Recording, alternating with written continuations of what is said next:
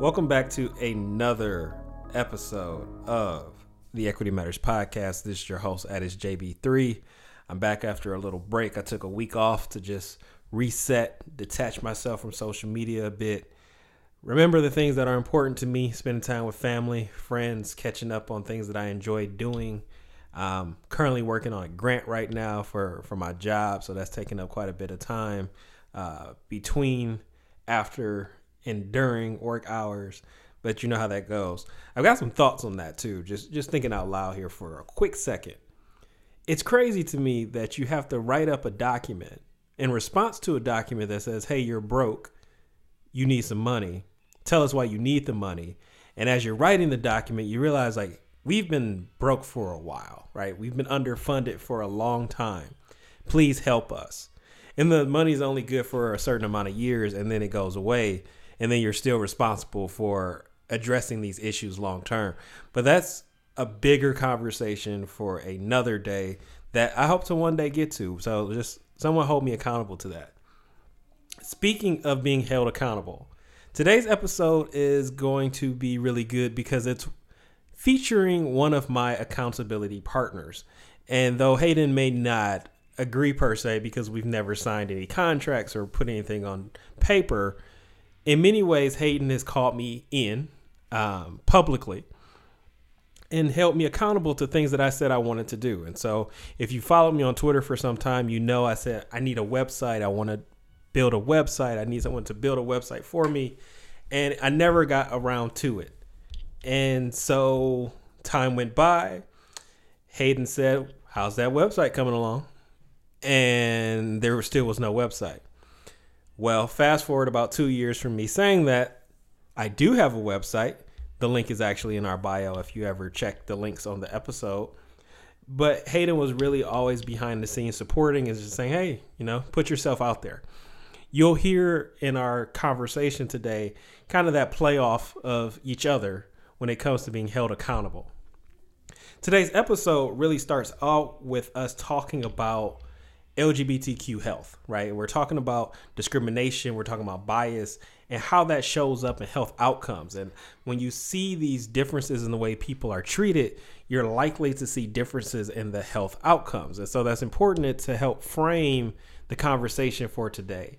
And what it does is it really illuminates for us how there are these disturbing rates of healthcare discrimination because of bias, because of sexism, because of heterosexism, and the ways that providers have been normalized and conditioned to have expectations about their patients and their clients.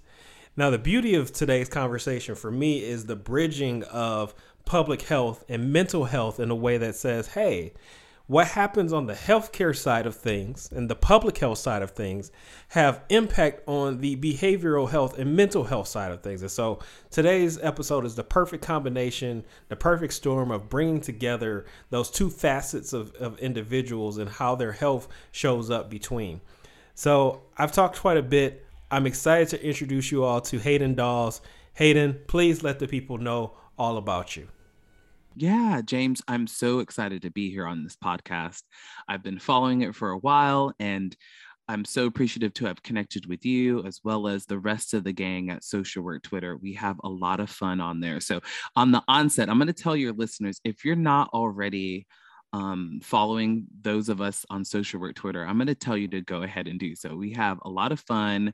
We laugh as well as we speak nothing but the truth, and we are trying to move forward with inequity and injustice. So, a little bit about me. Um, yeah, my name is Hayden Dawes. I've been a practicing social worker since 2014. I've done clinical work as well as done some sort of nonprofit um, organization work. Um, yeah, but I've been a practicing social worker since 2014. I've done a lot of clinical practice, working with different populations, adults, veterans. Do, I've done private practice. Um, I'm really passionate about the work.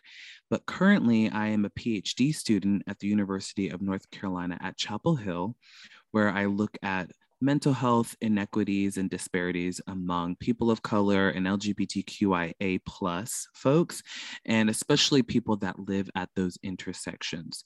Um, I'm really committed to seeing how we can create more equitable, affirming mental health systems for those populations. Well, first, I, I usually wait until the end to give folks their flowers, but I mean, I, I just want to, one, thank you for the work that you're doing because in many cases, I feel like we're not centering the voices of those who live at the intersections. And what we see is now like these like bifurcated systems where people don't get exactly what they need because they only see part of the person. Mm. And so I'm, I'm grateful for you, you know, one, your research doing that and you living your truth in that way. Like it's like you're gonna get all of me. This is the research that I do. This is how I show up. Yeah, I mean, something that I talk about and think about a lot is how siloed we are in terms of splitting parts of people rather than looking at them holistically.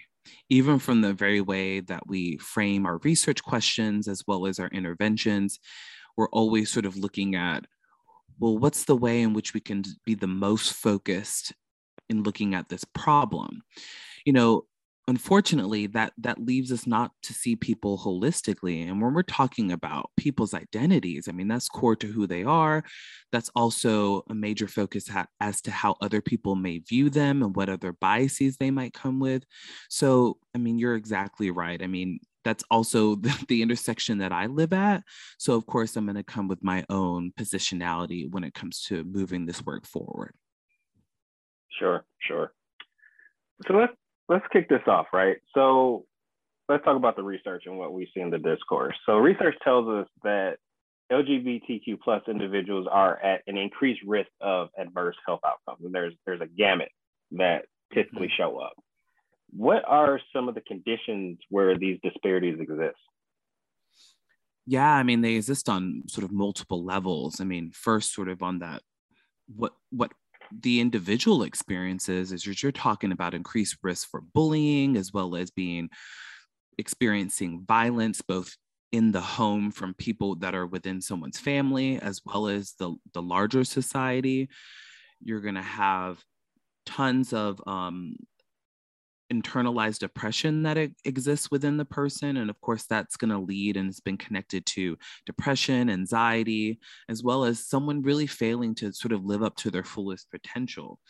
And then when we look at the structural level, I mean, you can see in healthcare the ways in which historically, you know, LGBTQI people have been discriminated against and, and judged in terms of like even for for instance, not being able to donate blood if you're a, a man who's had sex with men. And, you know, there's there's a, a whole host of things in terms of stigma, as well as structural inequities that continue to really leave this population behind. And so I feel like you're you've mentioned it, and I just want to call it out a little bit more explicitly. What are some of those risk factors for LGBTQ health? So I, I hear stigma, discrimination, just marginalization across a variety mm-hmm. of spaces. Are there others that we're missing? Yeah, I mean, thinking about in terms of employment and employment safety, for instance, I mean, we understand as a as Americans, as part of our national identity, that being able to have a job and, and hold a, a stable employment is really important to people's life outcomes. Well, there's no protection currently on the books for people that are, and I'm going to use the umbrella term queer. And so if people are going in anxious about their work, and whether they're going to be able to maintain it in order to be their full selves, that leaves them far behind. And so, of course, along with that, you're thinking about insurance gaps that really makes it difficult for people to access healthcare in a way that's holistic to all of their needs because a lot of their healthcare is going to be, of course, through um, employment status. And I imagine thinking, I tend to now think of life as BC and AC, so before COVID and after COVID. I would imagine with COVID 19, we saw those gaps get even widened or more widened when it comes to employment, as far as you know, individuals being able to have access to care. Like, I know this is slightly off topic, but did you notice any of that maybe in your own research or just things you came across? So Yeah, I the ha- barriers just broadened. Yeah, I haven't seen any data specifically on that. Um, I'd have to go back and look, but I can imagine, especially for people that are already lower income and lower SES status, because we do, of course, have outliers in the gay community where, particularly like gay white men, are going to be well employed generally in good positions but when we're talking about people of color who are also sexual and gender minorities you know they're going to face more barriers um, on top of what they already do hold And you know, I'm a, I'm a sucker for root causes, and I want to dig a little bit deeper into stigma and discrimination and how mm-hmm. they play a role in perpetuating inequities. Could you kind of unpack that or, or tell that picture, tell that story for us? Sure. So imagine you're someone that you were assigned female at birth and yet you you already and, and what that means you, you you already kind of feel a little bit more masculine and so you present with more masculine clothes and people are asking questions about you they don't get it your family doesn't get it you don't have anywhere to go that you can feel safe to be your full self. And so you have a whole host of messages that are in your head as well as you know some people might say somatically or in your body. And so when it comes to looking towards employment or even going to see a healthcare provider you're worried about how you might be judged. And and furthermore we have to think about how d- there's differential access depending on where your geographic location that you might be living.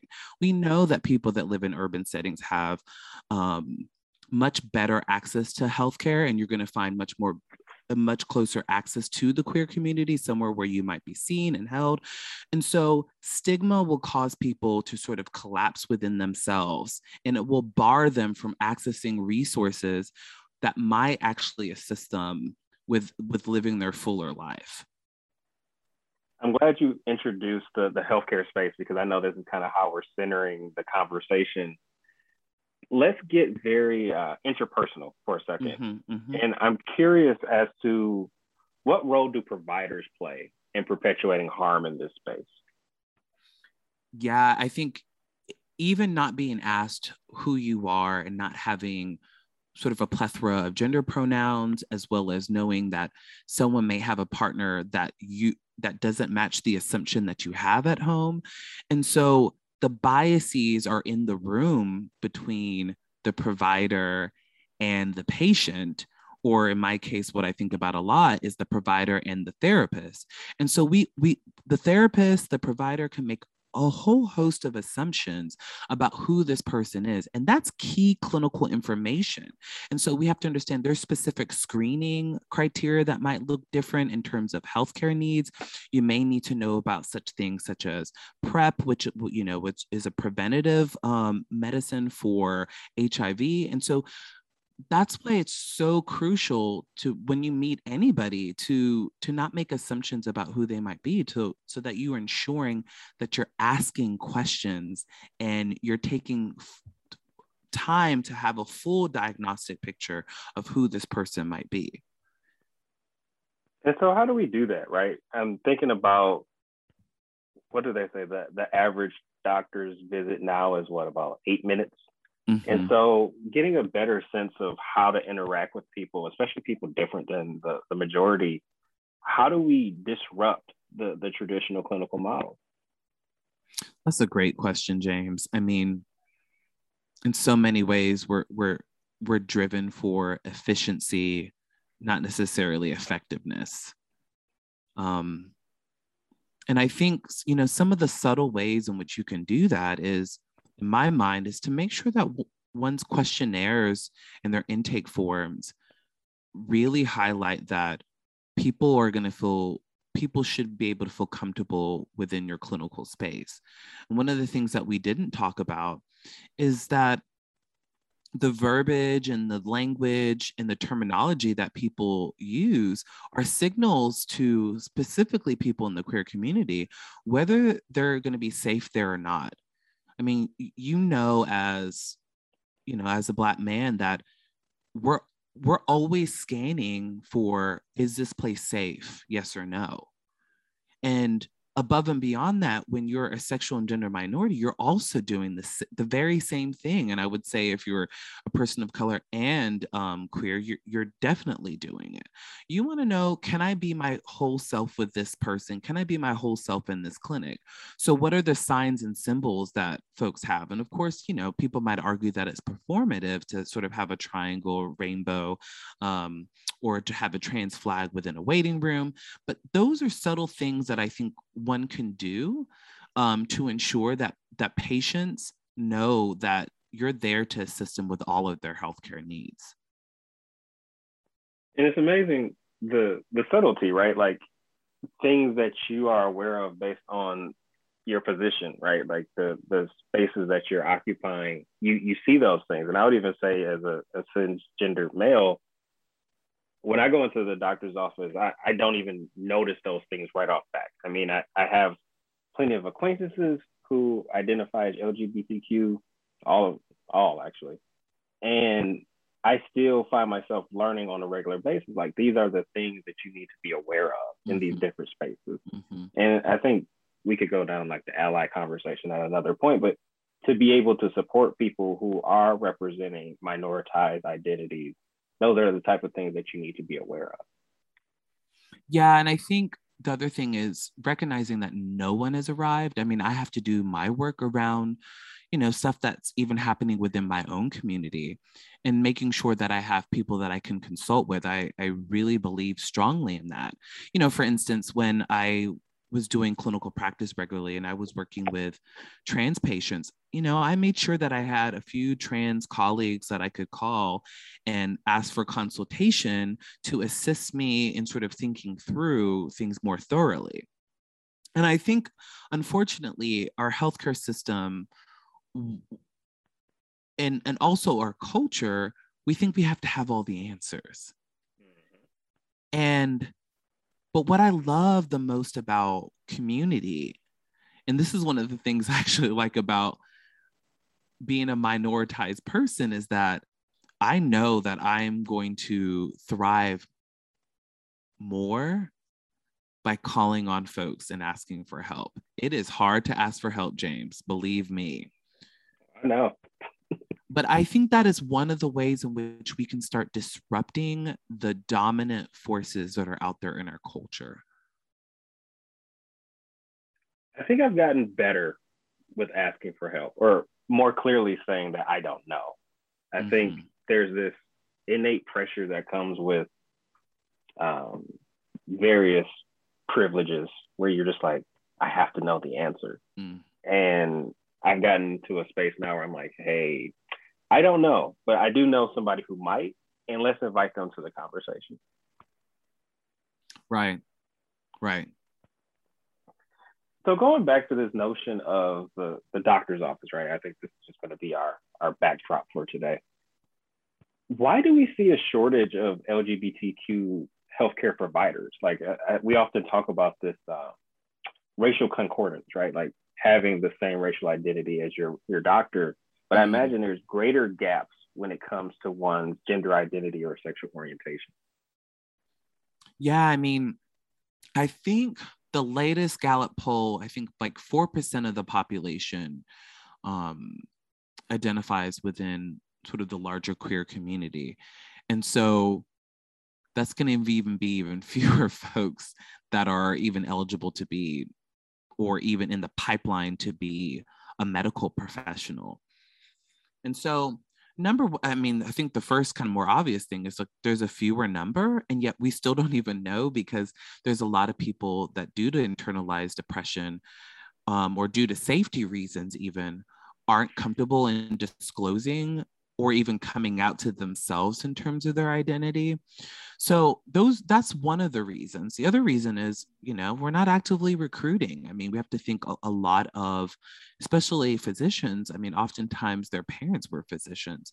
So you know, I would even say what are the ways in which even K through 12 education and then later the bachelor level really might disincentivize someone that is queer in, in terms of going further with a medical um, degree and yet i think it's it's super important and you know i think there's some wonderful leaders in that space especially on twitter so that they there is more visibility and there is more representation um oftentimes you don't know what you can become until you see someone that looks like you doing it uh-huh. Uh-huh. could you speak to how that plays out in treatment right so back to the idea of concordance if you don't understand what it's like for me to navigate in these certain spaces or um, don't know where I navigate. How does that show up when individuals are providing? And I think you could even go you know, medical or behavioral treatment. Yeah, I think it's a little bit, I think with medical treatment, I mean, there's a distinction in that if your stomach is really like really bad, like you're just like, oh my God, my stomach really hurts, you're just going to go because you're feeling that pain in an acute way and you're just going to get the help that you need. I think with behavioral health, I've noticed at least that people are a lot um, more specific in terms of wanting to be matched and having a goodness of fit for whatever they're experiencing. And I think historically, LGBTQ people generally end up moving to places that might be known as a kind of a safer haven for folks with that identity. One of the things I love about being a part of this community, and I've seen even in my own research, is that oftentimes people will find behavioral health, even sometimes healthcare providers through peer recommendations within the community itself. And so even if someone may not necessarily be the physician may not be sort of lgbtq people will know like oh well they're they're queer friendly. There's someone that you can speak to that they're helping me with this they're helping me with that. Um that is definitely something i've noticed. And i think you you touched on this as far as like recommendations from peers. Are there other recommendations for individuals looking to find the right provider and I know there's like this whole awakening right now um, that I've noticed like on Instagram and just social media in general, where people are really talking about like, hey, I, have got a therapist, and people are like, those the likes that I see on those posts are like astronomical. Mm-hmm. Have you seen any other?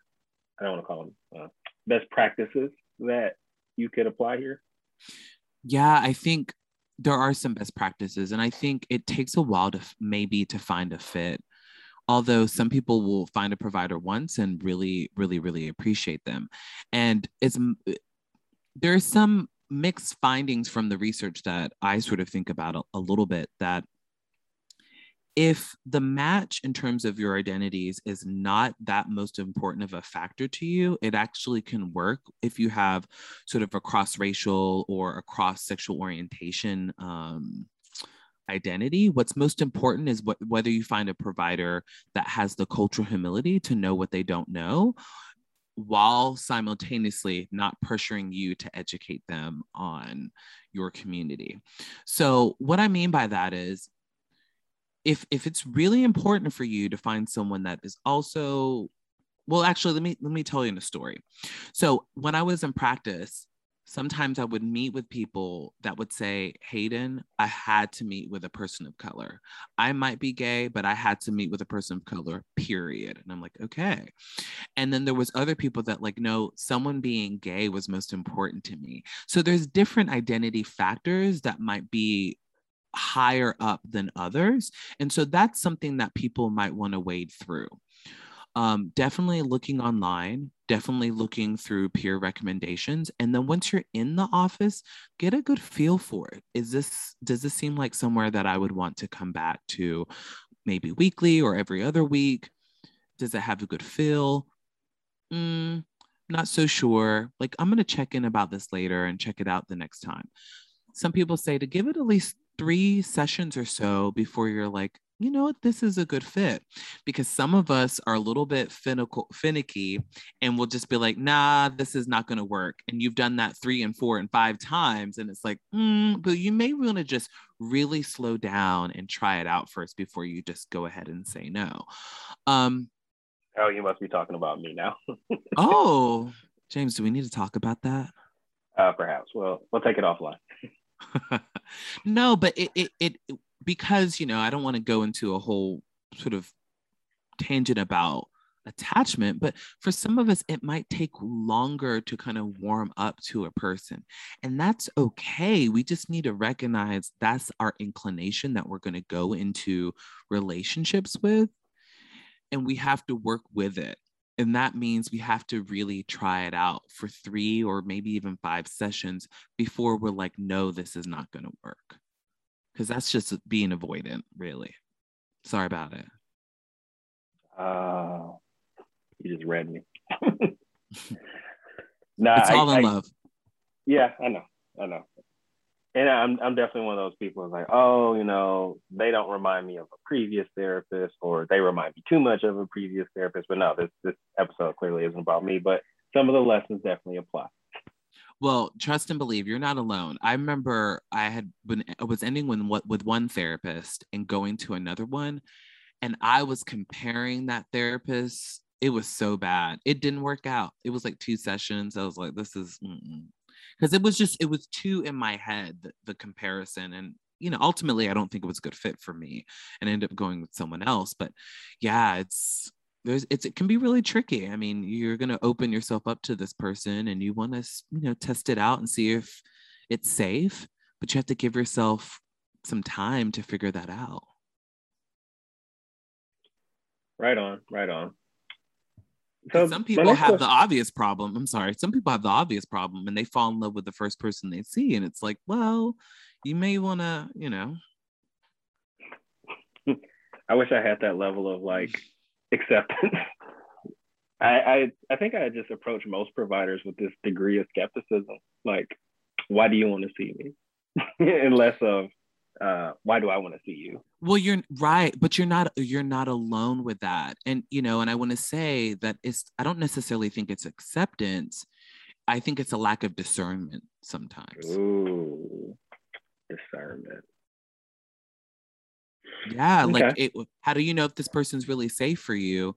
It sounds like maybe you don't have the tools or haven't developed them to to to see. Not everyone's your friend. Right, right your therapist isn't your friend anyway. Or I mean, even your doctor.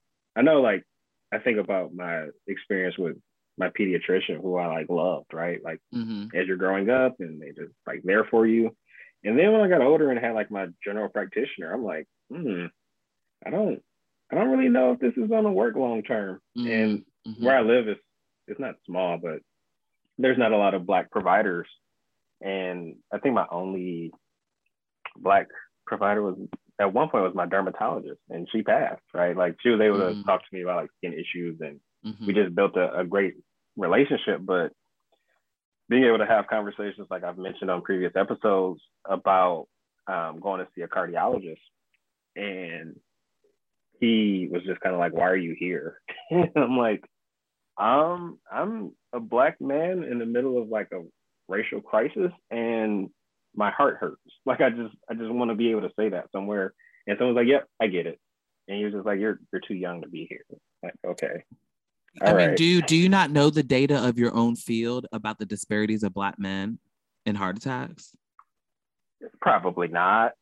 But like, okay. So, anyways, going back to what I was saying, let me clarify. I don't I don't mean that your therapist is your friend. I'm just saying some people walk around the world and sure. think everyone's their friend and lack the, the discernment. Yeah. Just want to clarify that. We're on the same page, but I appreciate the, the clarity just in case someone messages me like, hey, this is all my therapists are my friends. Like, mm. so th- my next question is a bit twofold, right? And I want to know how do we go about creating a more inclusive future, not just for um, people seeking treatment, but also people looking to be the professional? Ooh, what a good question. I take a lot of time to massage these questions. I mean, I, I take it real serious. That is a good question.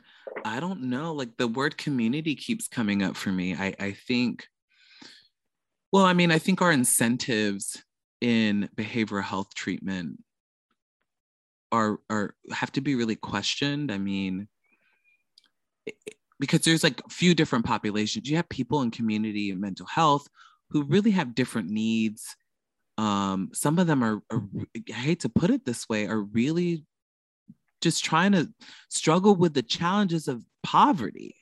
Uh-huh. And it's like, what are we treating behaviorally? What, I mean, what?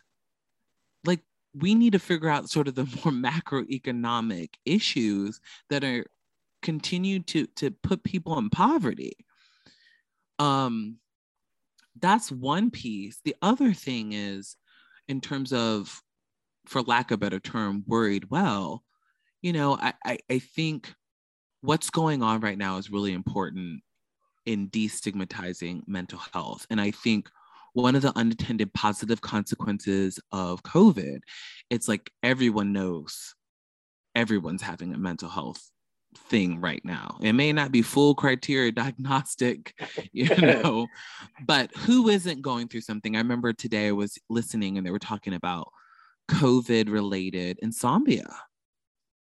Mm. And ha- the prevalence of it, and so many people's sleep patterns are being disrupted, the boundaries between work and home are being disrupted. Um, so in terms of how do we make how do we improve that? I don't i don't know. There there are big visions that we can really transform this if we look at things radically differently in terms of supporting one another more holistically. I definitely think corporate spaces are doing a better job of talking about it thinking about it. Um, educational spaces are doing a better job about it because you know one of the things i think about is that there is a real shortage of mental health providers period regardless of identity. Um, and so that's really troubling as we look ahead and think about the immense suffering that we've all endured due to racism and covid-19 it's it, it's really crippling. And so we have to think about how do we scale up what's already working and what's already going well.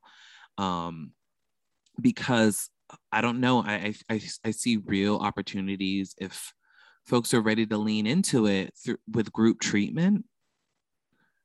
Um, unfortunately, it's not talked about as much, and yet the, the evidence says it's it's efficacious, if not even more efficacious than one-on-one therapy. But I think that's one small way that I think we can do a better job of creating a better environment. Now, in terms of the how inclusive that space is, that I think is a different sort of question.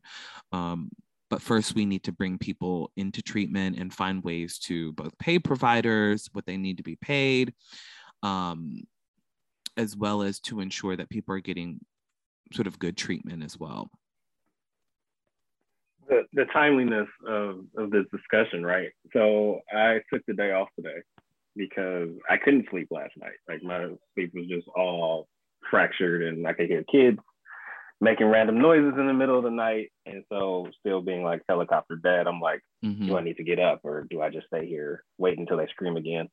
And I took the day off just trying to like, I'm just gonna lay on the couch and relax and take it easy. But I never took the time to think about how COVID plays a role in that because I'm also remote employee now. Like I went from being in the office every day to now I'm at home every day. And obviously lives have been disrupted in that in that manner. But I think we have, as you mentioned, an opportunity in whatever we want to call the new normal to really get things right. Mm-hmm. And you also brought up another point that I saw that I think it was a meme where they said, you know, what if the way to beat COVID 19 was to eradicate poverty? Because, I mean, what, we're what, 19, 20 months into this thing now, and no signs of slowing down. We've got new variants. And what if we actually built out our social uh, safety net and the infrastructure to make sure people have what they need to thrive, mm-hmm. to, mm-hmm. to survive, even? Like, what if that's the key? Like, what if that was like the antidote this whole time? Yeah, and I, I love so much of what you're saying, and and of course, you know, coming onto podcast, you know, you I have the idea like, oh, I'm supposed to be the expert and have all the answers, right? But that's not that's not it. I think we develop relationship and community so that we could collectively envision something different. So I love what you're saying because this is an opportunity to really strategize and create and to form and to shape things differently. And the question is do we have the individual and the collective will to see the vision forward? Magical question. I mean, we have a blank slate essentially, right? Or we at least have new tools to to repaint the picture. Mm. New tools, say more. So thinking about the ways that we've been able to leverage technology that we haven't before. And I, I think about the ability to be connected in ways that we weren't prior to the pandemic. And so I'm t- totally tapping into my, my Michael right now. Being able to connect with people outside of our usual spaces. So thinking about therapy in particular. Who's to say that I have to limit myself to who is in like the county area now? Mm-hmm. Like I can mm-hmm, go mm-hmm. to find a directory and say, oh my God, I, I found another black therapist who specializes in um, trauma, who is also familiar with urban settings and who has, you know, a background in X and like meets my ridiculous checklist mm-hmm. to say, oh my God, I could actually talk to this person potentially. And so thinking about the things that we had prior, we now have new tools. I don't I don't want to necessarily say we have a blank slate because that erases the the, the experience for so many thus far. But now we can take advantage of some of these resources that we have. Yeah, I really like what you're saying about that. And I can't believe Michael Fulwiler is coming up right now. Um, he's a great guy. Him and Jesse um, are my Twitter buds um, for sure. And I have to definitely give them a shout out and follow them if you're not already. Um, but no, I think you're right. To how do we leverage this technology in a way that meets more people's needs um, and and you know social isolation was already sort of a a big public health issue that was being discussed. Um, something that's not we're not talking about right now, but especially as people get older and aging. Um, so how do we use technology to ensure that people are getting the socialization that they need? They're forming the relationships that really are going to make the difference. I mean, we know if people are, are socially isolated that they have a whole host of adverse health outcomes. I want to turn the corner a bit, right? So mm-hmm. I want to talk about you specifically. And I want to know more about your role in disrupting this, this broader problem of inequity. Ooh, what a good question. This is like a, a deep envisioning question. You know, I think what is my role in disrupting? Wow. You know, I'm I'm I'm a student I'm a practitioner, I'm a researcher. I think I'm still discovering how I'm putting all those pieces together, James. Um, I've leaned into becoming a public figure or a public intellectual because it's something that I feel like I'm good at, and people say they want more of it. And so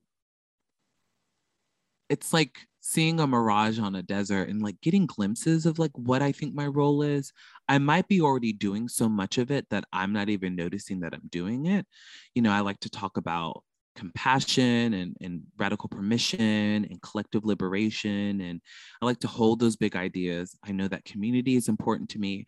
I know that calling out the injustices, but not in a way that's supposed to be shaming or blaming, but naming it so that we can just do better and move forward. This is, we have all inherited these jacked up, messed up, immoral, I might even say evil, disgusting, terrible systems of oppression. They are stifling. It, it feels like a straitjacket sometimes to be um, who we might who we might be and yet I do believe that we can actually move past it. If we're willing to go through the work, do the work and go through it, like we can do it. Um, so sometimes I think that's my role is to just sort of name it and to be really honest with where I might be. Because there's some days where I'm like, to heck with this. I don't think this is getting better, y'all. But then the other side of me is like, what other choice do I have? Like, I'm not dead yet No, that's real. And it's interesting because I, I, definitely look at you as a as a public intellectual. I mean, I, I would even dare say social work, Twitter influencer, an influencer in general. Um, because I, I don't find myself in that space.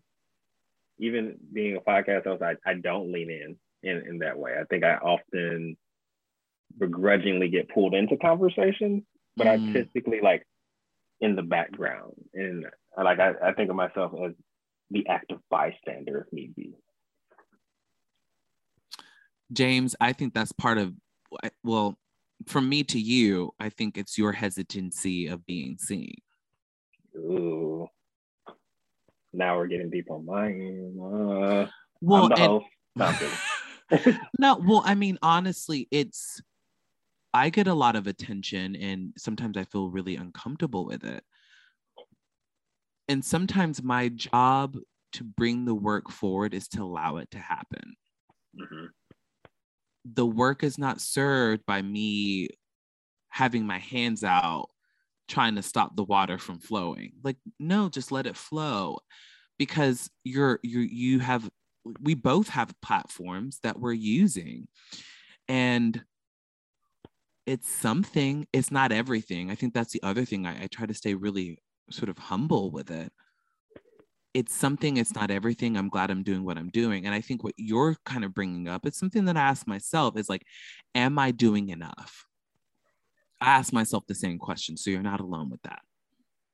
Well, I remember I was watching um, like Super Soul Sunday with Oprah, and she was up there with a nun, and the nun was talking about like this is the time period where there's so much change and talking about the climate and the earth and like talk about an existential like this ain't good kind of situation and Oprah was like, you know what? After this interview, like, I need to do more. And I'm thinking, wait, what? Oprah is over here questioning whether she's doing enough. And here I am, honey. there is uh, nowhere close the Oprah. And here I am with nowhere close to the Oprah money nor influence. And I'm like, if she's if she's questioning that, I I'm just like, I wonder if the Obamas are questioning that. Like I want mm. seriously, I wonder if big pivotal figures are always questioning, are they doing enough? And honestly, I could see the ones that have just a, enough humility would be. So James, I don't think there's going to be a day where we're going to be like we're doing enough. No, I, I I don't think so. I think we have been socialized within to our profession so much that we're not going to feel as if we are. But here's the thing that I I think we was what's really important.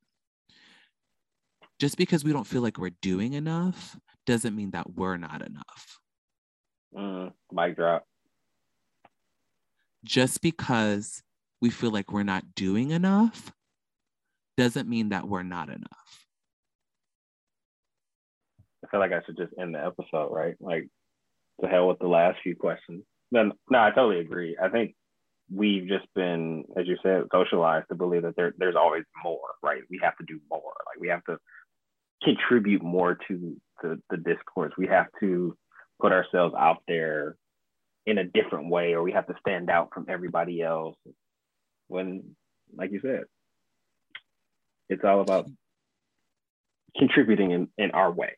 Mm-hmm, mm-hmm, mm-hmm. yeah and our unique way of your unique light your, your your unique goodness. I mean I can tell when I'm I'm in a bad space on social media is when my ego is running and I'm like chasing likes and chasing influence. And it's like it's so performative, it feels gross, but I, I know that part of myself. When the truth is, when I'm most enjoying it, that's when it's like I feel the flow. And it's just for the love of it, for the love of the world, for the love of others, for the love of myself. I mean, I like to be in that space, James. Mm-hmm. Same, same. Yeah, one day I'll I'll open up about uh, kind of podcasting behind the scenes and like the social media side. I've mentioned it in the past, like it's my least favorite pieces. Like you know, mm-hmm. I enjoy the the design of content. Like I really enjoy that stuff, which I never thought I would. But you know, tracking analytics and you know, making sure things are getting likes or posted at the right time. Like that's where I'm kind of like, I don't like this piece, and I like being actually a bit removed from it. So at this point, like I don't even schedule the like I don't post the content in real time anymore. So it's all scheduled, and so it's like I'm able to put a barrier between myself and when it goes out. Like I might not check it until later in the night. Like oh, I'm not like constantly checking to make sure like oh it's getting like it's getting like because that that it weighs on you. And I, mm-hmm. I like hate mm-hmm. that. Mm-hmm. Mm-hmm. Yeah, I think sometimes it's kind of hacking ourselves and knowing what's right for us and when and when it's not right for us and when to find some other tools like you know scheduling tool or hiring someone if you can afford it to do it for you. Yeah it's really important. One day i'm going to have a sponsorship for some i will have someone that can take over this stuff. That would be great. Manifestation well, you, hayden. Well absolutely james and i'm going to come after you again but you have to be open enough to know that you you can actually receive such a thing because that's something i'm working on in me. I'm not just attacking you. I mean I, i'm now thinking through as a as a black creative how do i accept myself to receive oprah money? Mm-hmm. Mm-hmm what do I need to let go of? What do I need to allow to have happen to receive such a thing? Because trust and believe, I know about some self sabotage. Okay. Oh, yeah. That imposter syndrome will make you sick. I'll, I'll leave it at that. Yeah, we don't have to go any further with it. Okay. So let's talk about something that, that is important, right? Tell us about radical permission. Where did the idea come from? Why are you doing it? Great, great question. And if I forget one of those pieces of it, just elevate it and I'll go into it. For so back in 2018, um, I had a friend from high school. I mean, we weren't even that close. She was sharing on her Instagram a haiku a day for a hundred days. And I said to myself, like, there is no way I'm doing a haiku. I am not counting those syllables. I'm just not doing it. but what I could do, because, you know, kind of elevating Brene Brown's work in Rising Strong, of like, one of the integration skills is to write a permission slip to yourself. Like, today, I give myself permission to say no. Today, I give, give myself permission to have that hard conversation. And I said, hmm, what would it be like if I treated this as a 100 day practice and I would write a permission slip to myself for 100 days? And I'll share it on Instagram. And at this point, it was private. And I'll do it for, I'll do it on there so that people can see. And so I did. And then friends of mine would like it and they were like, oh, hey, that's super helpful for me. Like, you know, I would say today, give myself permission to slow down and to practice gratitude. You know, today I give myself permission to walk around with Janet Jackson, Rhythm Nation um, energy. Um, just anything that I needed for my day and something that I could offer myself. And so that was done and it came and I enjoyed it and I had some reflection about it and then I started talking to um, a marketing person to help me sort of bring things up the next level. This is like a few years later. She said, Hayden, you know, I really think these permission slips are really cool. I think they could kind of set you apart when you're talking about Instagram. And I'm like, are you sure, sure girl? And at that time, people were like all about the grid. The grid has to be beautiful. And she's like, you could do like a permission slip every other post. So it could form like, you know, like a checkered pattern. I said, okay sure, okay, whatever. Didn't think much of it. I started doing it a little bit, just a tiny bit. Well, what happened was, I think COVID happened. And I recognized, like, I felt like my life was getting smaller. I felt like the world was getting smaller. It was so erratic. I didn't know what to orient to. I was having conversations with my therapist and my friends about leaning into what autonomy that we did have. You know, things might be kind of hazy, we don't know what's going on, but I'm able to make some choices. And so I said, okay, well, what if I did a permission slip practice, but this time, what if I opened it to everyone else and said, why don't you join me in this collective practice and we'll do it for 14 days?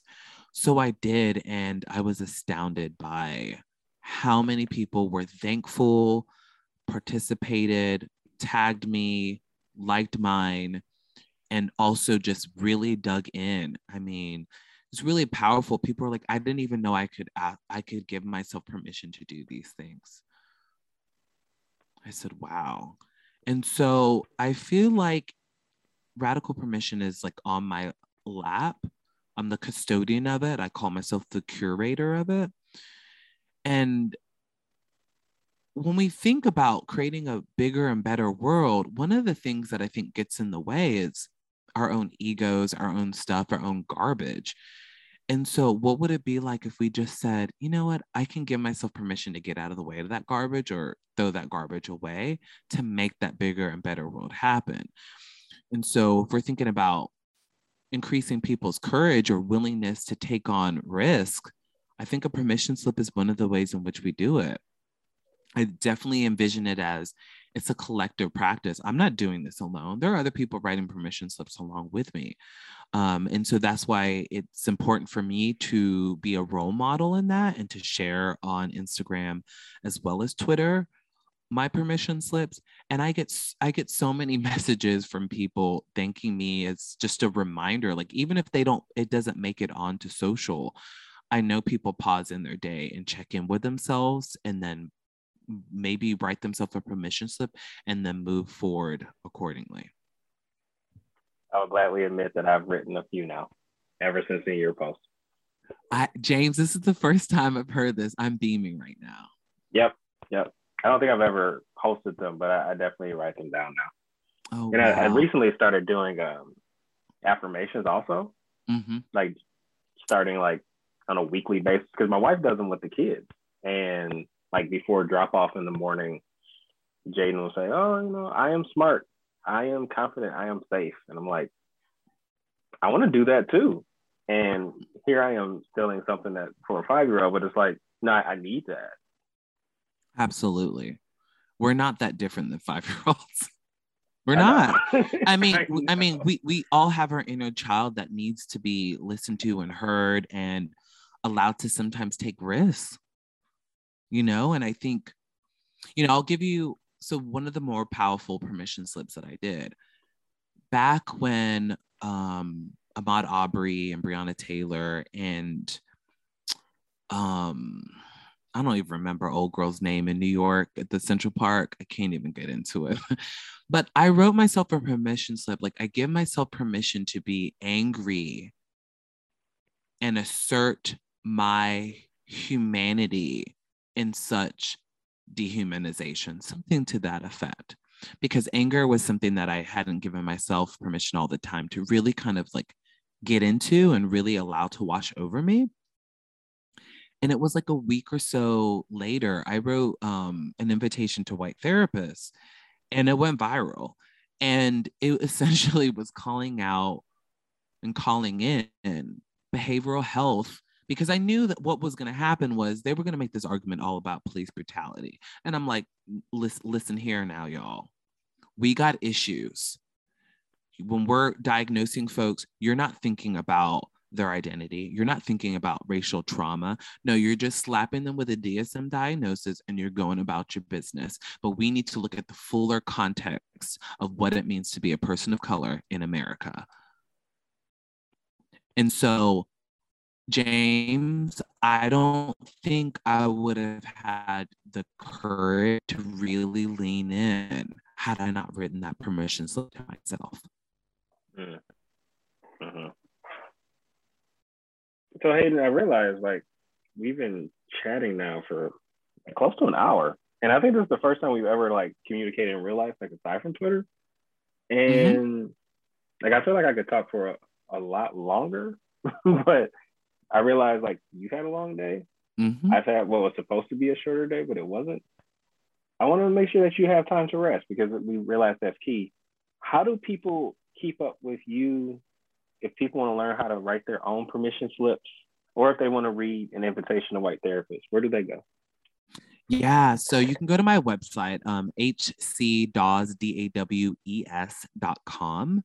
Um, you can find a link to an invitation to white therapists that was published on Medium, um, as well as you can see sort of like a starter guide to um, radical permission. Um, as well as you can follow me on Instagram at HC hcdawes. You can also follow me at HC hcdawes on Twitter. And I'm also a LinkedIn user, even though it doesn't have as much activity. You can just um, search my name and find me that way. And the other thing that I would encourage everyone to do is to sign up for my once a month newsletter. Um, I always have a monthly refle- reflection. Um, James Bell was also featured as one of my community partners. Um, I also like to elevate other folks that are doing great work in the world. Um, so please sign up for the newsletter, and that way you can hear about trainings that are coming up, appearances, um, as well as anything else that might be interesting that comes out of my mouth. Anything else you want to leave the people with, Hayden? Um, I want to leave the people with every Tuesday.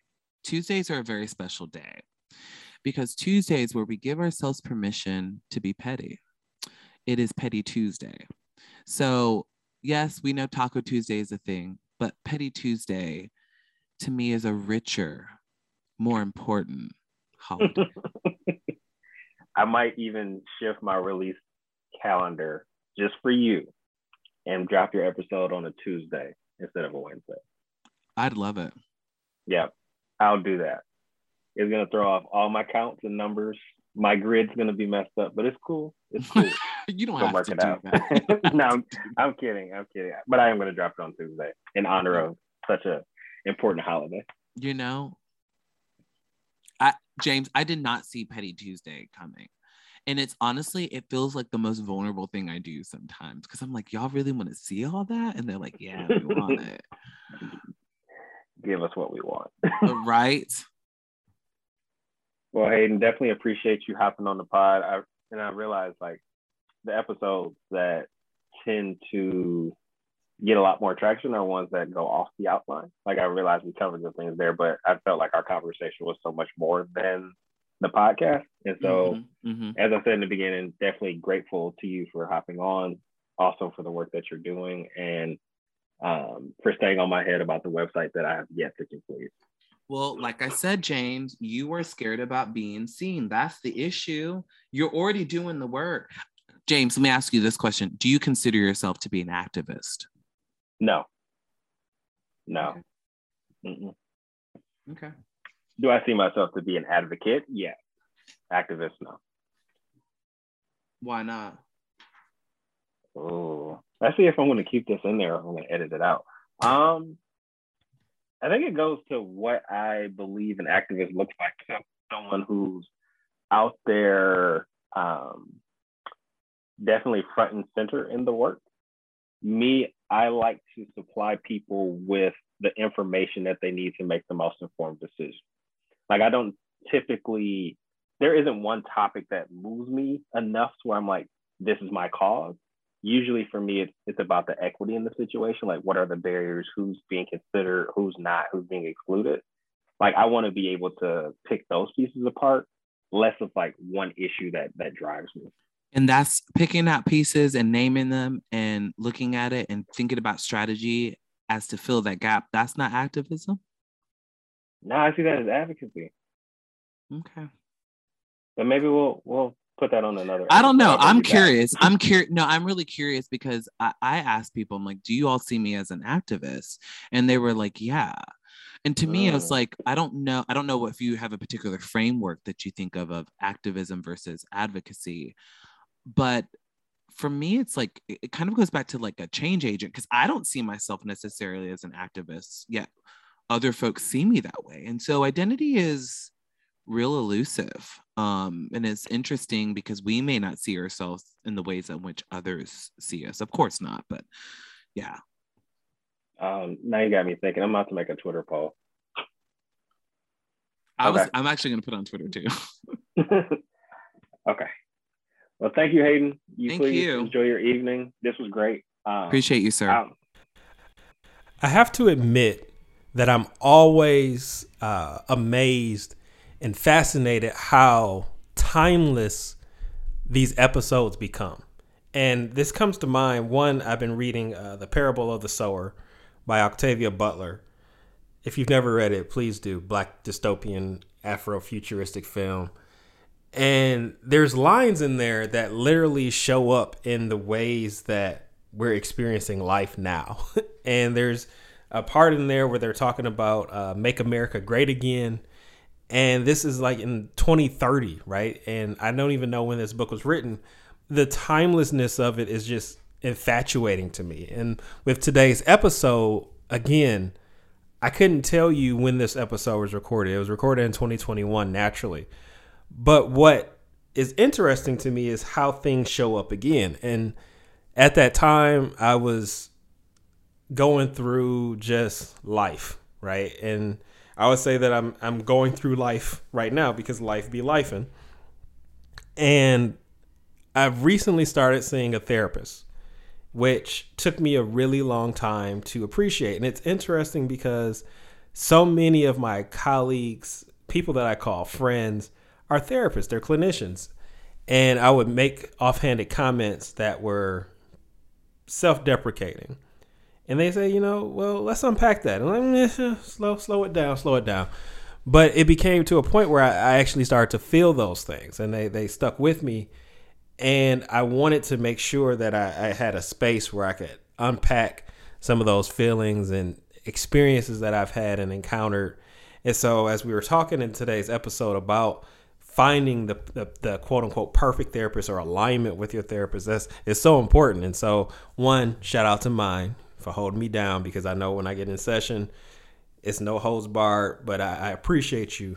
But also, it just shows goes to show the the value of finding that racial alignment and racial concordance. If that's important to you, having someone that you can talk to. So shout out to Hayden for for elevating today's conversation. I know we jumped around quite a bit, but I, I really take with me the evolution of the the social work profession, the evolution of medical care, and the way that we perceive and understand intersectionality is important. And being able to speak to the different facets of one's identity is key if we actually want to achieve holistic care. There, there's no way to be whole if we're not addressing the pieces. So I'm just going to leave that there. Thanks again, Hayden, for for following through a few really quick updates. Um, first things first,